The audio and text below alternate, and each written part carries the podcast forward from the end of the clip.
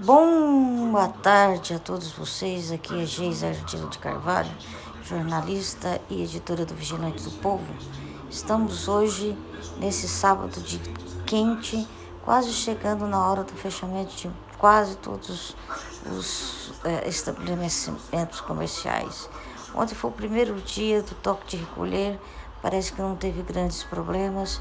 A cidade ficou bastante silenciosa e as pessoas conseguiram compreender a necessidade de ficar realmente em casa.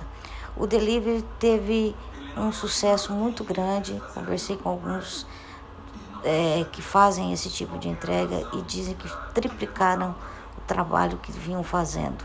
Já que depois da conversa com a prefeitura Leandra Guedes, eles conseguiram estender as entregas até as 23 horas. Ademais, é, nas proximidades de onde eu estava, não houve nenhum movimento como anteriormente havia tendo, é, nem de festas, nem de música alta, e parece que a população realmente estava dentro de casa. Movimento de carro, pouquíssimos. Um carro vermelho, um carro branco, talvez indo ou voltando do trabalho, nada mais. É, mesmo assim, hoje sábado, ao contrário do sábado passado, que teve apenas oito casos, nesse sábado foram registrados 46 novos casos.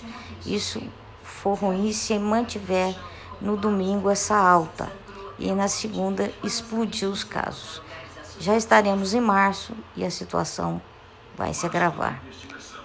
Por isso, vamos continuar seguindo as regras.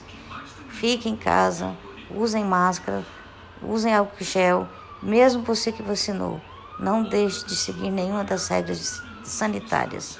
Muito obrigado. Tenham todos uma boa tarde.